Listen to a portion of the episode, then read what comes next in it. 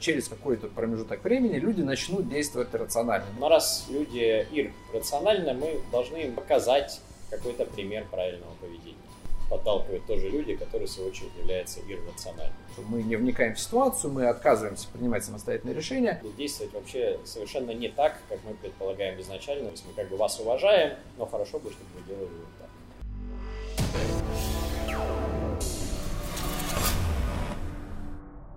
Добрый день, дорогие друзья! И рад вас приветствовать на канале Центра республиканских исследований.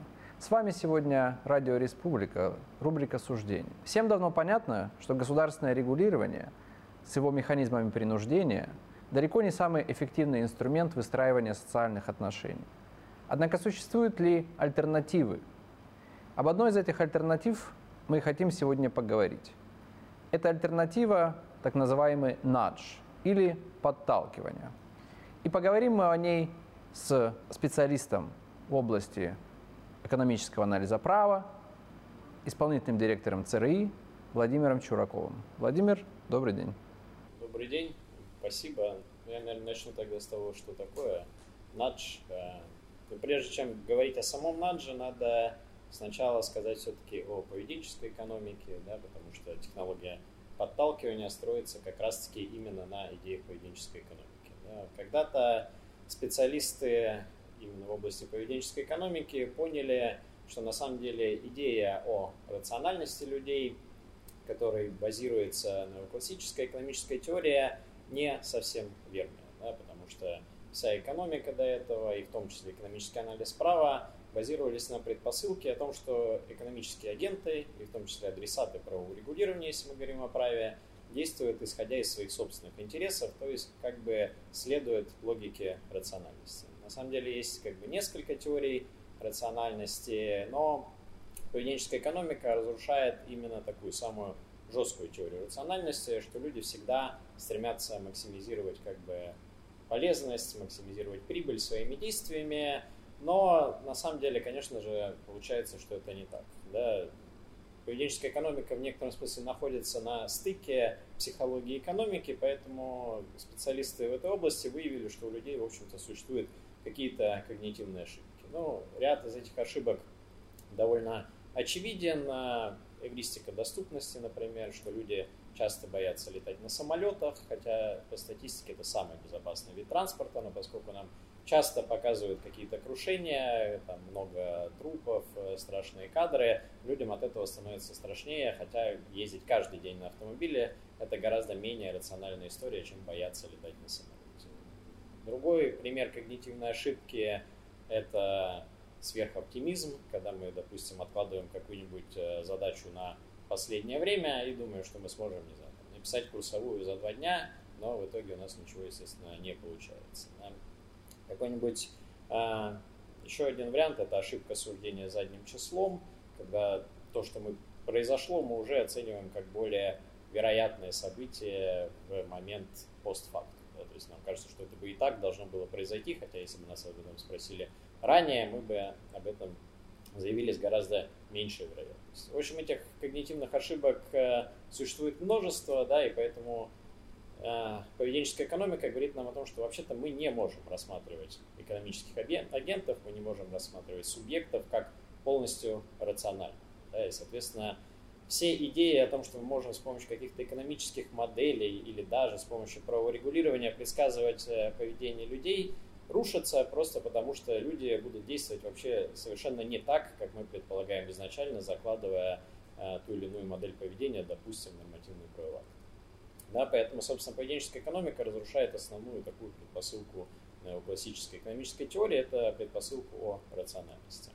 В этой связи как раз э, и появляется технология подталкивания, или как в том числе в русский язык уже ввели от английского слова nudge, э, которая говорит нам о том, что на раз люди иррациональны, мы должны им как бы, показать какой-то пример правильного поведения.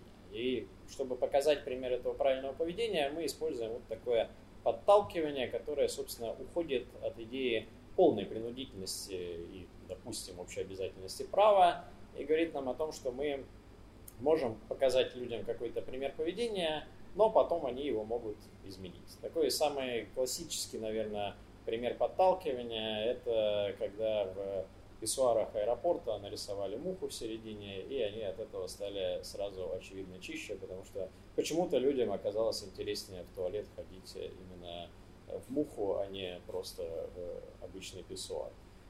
Там другой пример, когда мусорки сделали в виде баскетбольных корзин на улицах, и от этого город стал чище и так далее. Да? Собственно, поэтому, если так в самом общем виде, надж базируется именно на этом. Да? Мы подталкиваем людей на какое-то примерно правильное поведение, но в целом никто нам, естественно, не говорит, э, что мы не должны мусорить именно в этом аспекте. Да? То есть, понятное дело, что право нас это заставляет, но вот с точки зрения технологии наджа мы это правило поведения можем видоизменить. А можно ли сказать, что надж каким-то образом связан еще и с идеей геймификации? Вот те примеры, которые были приведены, да, показывают, что, ну, например, мусорки в виде баскетбольных корзин, тем самым они обращаются не к какому-то рациональному мышлению, которое осознает необходимость чистоты, а пытаются вовлечь человека в какую-то игру, в которой он как бы выигрывает от э, своего поведения, выигрывает не как рациональный экономический субъект, а просто вот как участник такой игры. Нет ли в этом элемента геймификации и представления во многом о человеке, как о существе, ну, склонным скорее к таким вот игровым формам поведения, а не к высчитыванию, просчитыванию, рациональному расчету?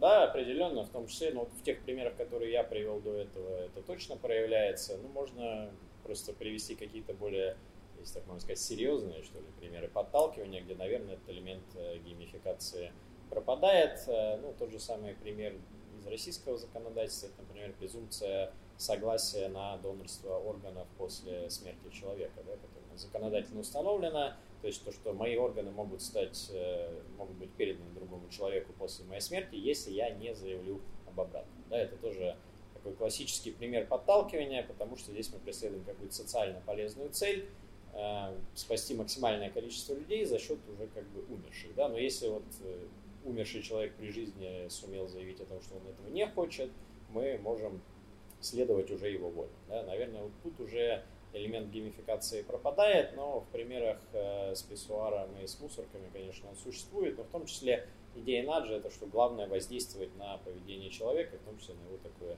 мышление, которое, конечно, в игровой форме, наверное, людям проще, чем подумать об экологии и будущем, э, чем просто бросить мусор в баскетбольную корзину. А что вообще заставляет государство, ведь мы сейчас пока говорим о примерах Наджа со стороны, ну скажем, в том числе государства, если мы говорим о, о презумпции согласия на распоряжение органами, что заставляет государство вообще переходить от принудительной императивной норме к наджу? То есть если государство считает, что некоторое поведение является правильным, корректным, а, должным, да, почему, собственно говоря, мы уже не принуждаем к нему, а подталкиваем? То есть а, почему здесь пропадает элемент принуждения, с вашей точки зрения? Вопрос довольно сложный. Наверное, все-таки, если мы говорим именно о государственном подталкивании, да, и почему государство не хочет все время жестко принуждать людей, есть две такие причины основные, на мой взгляд. Первое, это, наверное, то, что Надж на практике доказал достаточно, показал достаточно значимый экономический эффект – то есть когда в том числе были установлены вот эти вот э, мусорки в виде баскетбольных корзин, произошло достаточно серьезное улучшение экологической ситуации. Да? То есть практика просто доказывает, что людям так лучше действовать, чем если бы там ходил полицейский и всех бы заставлял э, подбирать бумажки и бросать их в урны. Да? То есть это прям очень серьезный экономический эффект, в том числе там в некоторых государствах, э, допустим, в Великобритании создавалась там отдельная прям подразделение в рамках государственного органа, которое занималось государственной политикой на основании технологии подталкивания, nudge unit, так называемый.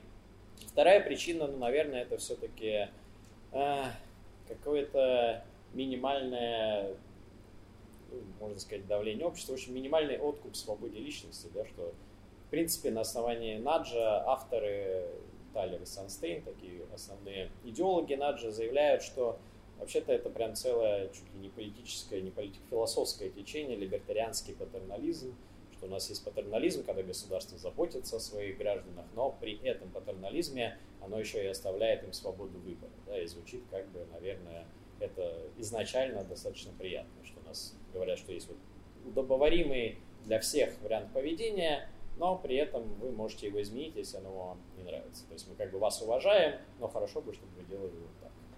А нет ли в этом, с вашей точки зрения, некоторые уловки? То есть мы говорим о свободе выбора, о том, что мы оставляем человеку возможность самостоятельно принимать решения, но в действительности ведь сам надж, сама технология, да, она основана на неком на некой попытке подтолкнуть человека в какую-то сторону, не просто показать ему варианты, показать ему, например, массу вариантов, о которых он не думал, и дать ему возможность принять самостоятельное решение, а подтолкнуть его в сторону все-таки какого-то варианта, который уже рассматривается, например, государством или каким-то другим субъектом как лучше. То есть, на ваш, с вашей точки зрения, действительно ли здесь можно говорить о сохранении какой-то автономии? Или, может быть, наоборот, здесь мы говорим о ее сокращении, поскольку человека все-таки подталкивают к какому-то варианту, хотя подталкивают, может быть, и ненасильственно? Э, конечно, автономия здесь э, действительно сокращается, правда? И мне кажется, что если все-таки мы будем сравнивать да, подталкивание со стороны государства и полную принудительность со стороны государства, в этом отношении подталкивание, наверное, для меня является более приятным вариантом, несмотря на то, что действительно это какая-то такая скрытая манипуляция, в том числе поэтому наш иногда обвиняет в такой политической трусости, да, именно наш со стороны государства, когда говорят, что государство вместо четкого решения, аргументированного и донесенного до общества, придумывает какие-то уловки, чтобы люди вели себя так, как оно хочет, но при этом еще и оставляет вот эту очень-очень условную свободу. Да? Поэтому, конечно, в отношении Наджа такое обвинение существует, э, но мне кажется, что все-таки это лично для меня более приятный вариант, когда у меня есть хотя бы какая-то идея в текущих вот условиях, что я могу свое поведение видоизменить, чем когда мне говорят, что у меня есть только там одна линия поведения. Да? Поэтому да, этот вопрос столь неоднозначен, и более того, этических претензий к Наджу существует огромное количество, да, поэтому есть, собственно, целая там книга, опять же, Санстейна, который обосновывает том, что вообще-то, ну, Надж как принцип, наверное, этически нормален, да, то есть он выделяет там четыре таких основополагающих цели, которые должны соблюдаться при осуществлении подталкивания. Это автономия, самоуправление, благополучие лица и достоинство. Да? И он говорит, что если как бы вот эти четыре цели соблюдаются, то и, собственно, технология подталкивания может осуществляться. Да? То есть поэтому для него сам надж как принцип э, этичен, но может быть не этично конкретное подталкивание, если мы, не знаю, там, как маркетологи кладем какие-нибудь очень вредные условно продукты, что же, естественно, является технологией подталкивания, кладем вредные продукты э, перед кассой там на самое видное место, еще пишем, что на них скидка, чтобы все их покупали. Да? Вот. Тут как бы для него это становится неэтичным примером, но сама технология как принцип остается нормальной. Но вот здесь возникает вопрос, да, что является в конце концов целью наджи как принципа, как принципа, например, государственного регулирования. Является ли целью ну, расширения какой-то свободы воли отдельно взятого человека, если мы говорим, что снижается принуждение, принуждение. Или мы говорим о том, что мы беспокоимся о конкретном человеке о его жизненной траектории. Или мы говорим о том, что в целом, например, в обществе статистически станет жить лучше, веселее и приятнее, если большое количество людей будет выбирать какой-то правильный вариант. То есть я имею в виду, что является конечной задачей, когда мы используем надж. Это такой утилитаристский подход максимизации полезности для общества в целом, или здесь есть что-то все-таки более индивидуализированное? Ну, те, кто поддерживает надж, мне кажется, пытаются устоять э, на обоих этих позициях, что, с одной стороны, действительно некий утилитаризм, что от наджа всем будет хорошо, потому что, вот посмотрите, мы уже выбрали за вас модель поведения, но при этом, пожалуйста, меняйте ее. Да? Но, с другой стороны, это еще, естественно, какое-то проявление действительно заботы об индивиде в той части, что ну, мы вас вообще-то еще и уважаем, помимо того, что мы защищаем вам, предоставляем вам определенные блага, но если вам это не нравится, то, пожалуйста, тоже меняйте, да, поэтому, в общем, они и так, и так аргументируют эту полезность этой самой технологии, в том числе в государственном управлении, да, для меня, наверное, это все-таки вещь более утилитарная, да, если говорить лично, потому что вопрос, который был задан до этого, да, это, собственно, не сокращает это автономию человека, да, еще и через какой-то другой дополнительный шаг, э, то мне кажется, что это так, но в целом как бы, какой-то эффект, опять же, в текущих условиях такой вообще обязательности права, на мой взгляд, существовать.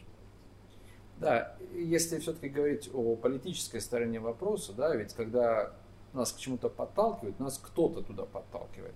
То есть кто-то принимает решение, ну, например, об опции по умолчанию, которую мы, скорее всего, выберем, если мы не очень вникаем в ситуацию. Да, то есть, ну, вот там какой-то, например, с э, внутренними органами, да, например, что мы не вникаем в ситуацию, мы отказываемся принимать самостоятельные решения, и нас подталкивают к согласию, по сути, на э, распоряжение со стороны государства нашими внутренними органами. Возникает вопрос, а кто нас подталкивает?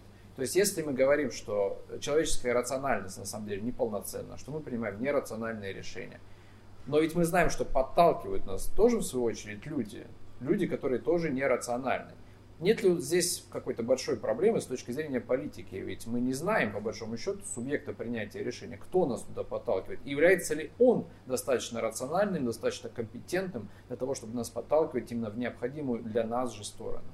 Да, совершенно верно. Для меня вот этот вопрос остается, наверное, наиболее проблемным а, с позиции использования наджа, потому что действительно нас подталкивают тоже люди, которые, в свою очередь, являются иррациональными. Идея, конечно, в том, что их дополнительно там чему-то обучают, они эксперты, там, допустим, в своей области, именно поэтому они там понимают, что будет выгоднее там, то же самое донорство органов после смерти разрешить, то есть презумпцию согласия, но, как бы, естественно, они все равно при этом остаются людьми, даже несмотря на какое-то дополнительное обучение, получение особых знаний и так далее. Да? И поэтому если уж мы говорим, что нас подталкивают люди, то, наверное, над этими людьми должны стоять еще следующие подталкиватели, которые будут еще более экспертными, которые будут подталкивать их, а они уже, в свою очередь, нас. Ну, в общем, это такой прям очень серьезный регресс в бесконечность, когда мы должны идти к какому-то одному очень хорошему подталкивателю, который будет знать все и всех э, донизу туда сталкивать. Да? Более того, высказывается еще одна претензия к Наджу, с которой я тоже солидарен, что если люди иррациональные, которых уже подталкивают, э, то кто сказал, что после того, как их куда-то подтолкнули, они вдруг станут рациональными и сделают так, как им нужно. Да? То есть они все равно сохраняют свою вот эту иррациональную модель поведения и продолжают э, творить там, в соответствии с когнитивными ошибками черт знает что, и поэтому, собственно, вся эта технология подталкивания сходит на нет, просто потому что те самые иррациональные субъекты, на которых она нацелена, продолжают действовать совершенно иррационально. Но более того, ведь здесь еще возникает проблема, что если мы говорим о нерациональности, как о, о сложности, которая вызывает какие-то неблагоприятные последствия, то, наверное, можно было бы подумать, что способом ключевым решения этой проблемы является усиление рациональности. То есть ну, воспитание, например, образование, когда мы предполагаем, что через какой-то промежуток времени люди начнут действовать рационально. Для этого мы их чему-то обучаем и так далее. Но ситуация, когда у нас есть надж, когда в каждом конкретном ad-hoc случае человека подталкивают к какому-то, пусть и хорошему решению, ведь его рациональность, наверное, от этого не увеличивается. Она сохраняется как минимум э, на том же уровне, какой она была, а может быть даже падает, потому что с него снимается нагрузка принятия самостоятельного решения. То есть не вызывает ли это в долгосрочной перспективе, возможно, больших проблем, э, чем обычное нормативно-правовое регулирование? Ну, такая претензия тоже существует, э, но тут мне кажется, что все-таки это не самое страшное, что есть в Надже, да, просто потому что, ну, как бы, ну, это не то, что как бы вообще новая технология, да, нас постоянно куда-то подталкивают, и просто мы это так не называли, и не там, не научно это не аргументировали поведенческой экономикой, но, допустим, когда там родители показывали хороший пример детям, это тоже в каком-то смысле э, подталкивание, да, поэтому как бы с появлением какой-то технологии, допустим, там перенос ее на государственный уровень, мне кажется, что все-таки люди как бы это не, не изменяет того, что они должны учиться и получать какое-то образование, да, и что за них это решение уже приняли. Но иначе можно как бы любые какие-то новые вещи, которые у нас э, появляются, говорить, что вообще-то от них э, всем стало плохо. Да? Ну, там, появился лифт э, у нас, люди стали меньше ходить пешком, значит, у них там стало хуже здоровье да, как бы, ну, вот с подталкиванием, мне кажется, то же самое. Ну, наверное, каких-то людей ведь действительно нужно подталкивать. В принципе, я не против от того, чтобы люди кидали мусор, в мусорку на улице, а не куда-то еще, да, поэтому мне кажется, что здесь э, это все-таки хороший, нормальный мотив, который не заставит людей деградировать, потому что если они захотят деградировать, они как бы будут деградировать и без нас. Если они хотят э, развиваться, получать образование, становиться рациональными, они тоже будут это делать и при наличии наджи, и при отсутствии Ну, меня здесь, конечно, во всем этом несколько смущает э, удивительная схожесть э, наджа с двумя вот такими значительными явлениями 20 века. Это А. Становление общества потребления которое произошло в экономической сфере, да, где происходит то же самое подталкивание, которое называется по-другому там реклама, маркетинг и так далее и тому подобное, когда человек приобретает потребности и цели, которых у него не было до того, как его туда подталкивали, из сугубо экономических соображений. Соответственно, это проникновение этой методологии в сферу, которая, в общем-то, является самостоятельной, я имею в виду политической, да, политика правая. А во-вторых, это становление власти экспертов. Да? То есть мы знаем, что Например, там, до нового времени врач это был просто консультант, которого вы нанимаете за какие-то деньги, который дает вам совет о том, как возможно вам следовало бы относиться к своему здоровью. А врач, например, уже в 20 веке это такой элемент дисциплинарной власти, который фактически контролирует ваше тело, ваше поведение, говорит вам, что вам принимать, куда вам ложиться и так далее и тому подобное. Ну и так, собственно говоря, во всем. Это вот идея технократического такого общества. И наш в каком-то смысле маскирует эту власть экспертов, да, то есть это эксперты не которые перед вами стоят, а которые сидят где-то в правительственных комиссиях, может быть, комитетах Государственной Думы, которых вы не избирали, скорее всего, да, то есть вы избирали депутатов, а вот эти люди, эксперты, специалисты и так далее, они, в общем, в политическом смысле с вами никакого взаимодействия не имеют.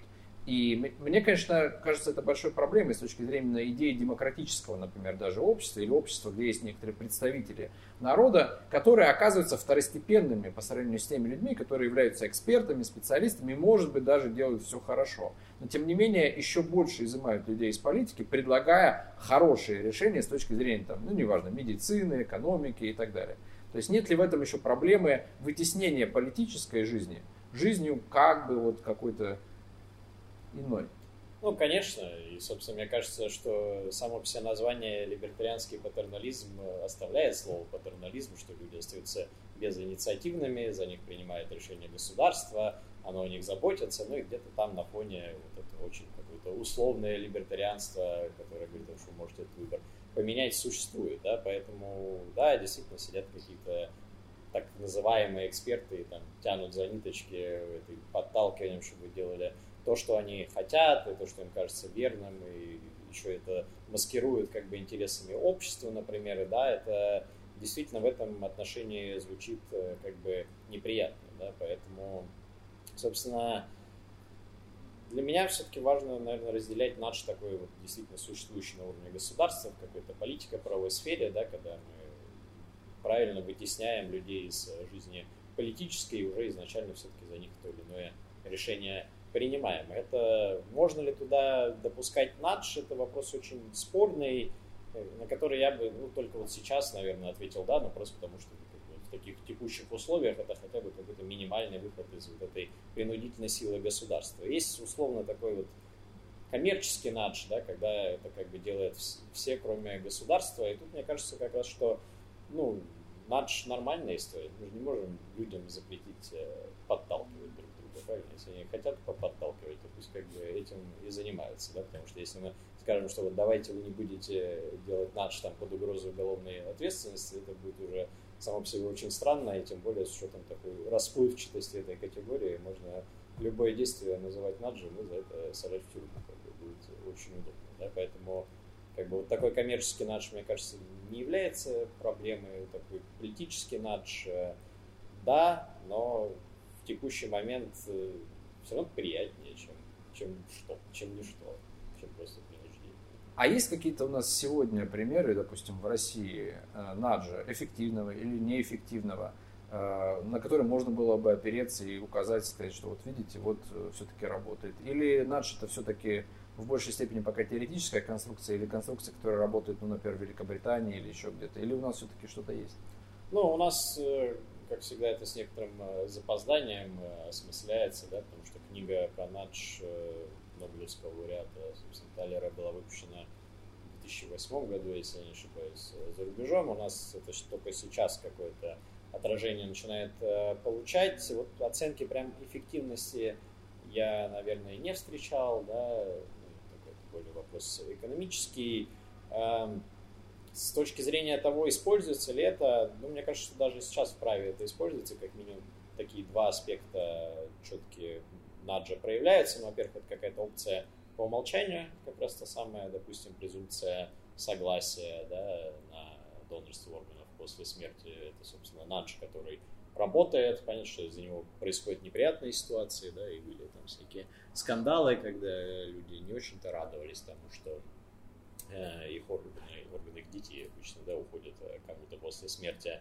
А, второй пример наджа – это когда мы как бы стимулируем людей к какому-то нужному нам поведению. Ну, это вот довольно абсурдная юридическая конструкция скидки на оплату штрафов за нарушение ПДД в первые 20 дней, типа оплатите с 50% скидкой. Да, с точки зрения права, ну, это, конечно, мне кажется, максимально абсурдно. Типа, есть законодательство, есть штраф, но если вы сделаете это пораньше, то, пожалуйста, платите поменьше. Ну, если хотите поменьше, вы станете этот штраф как бы поменьше изначально в законодательстве. Но с точки зрения наджа, когда там открываешь приложение, видишь, что ты платишь не 500, а 250, если ты сделаешь это прямо сейчас, то это как бы выглядит приятно и существует. И мне кажется, что, в общем-то, вот это, если уж мы встаем на позицию вот этой вот ценности, что я должен заплатить штраф государству, вдруг лучше, как бы, я, я лично это тоже лучше сделаю пораньше, потому что платить самому придется, а так можно подешевле. Поэтому, как бы, надж в российской законодательстве точно используется, но, в принципе, мне кажется, невозможно вообще не использовать надж, потому что ну, такая же, же, очень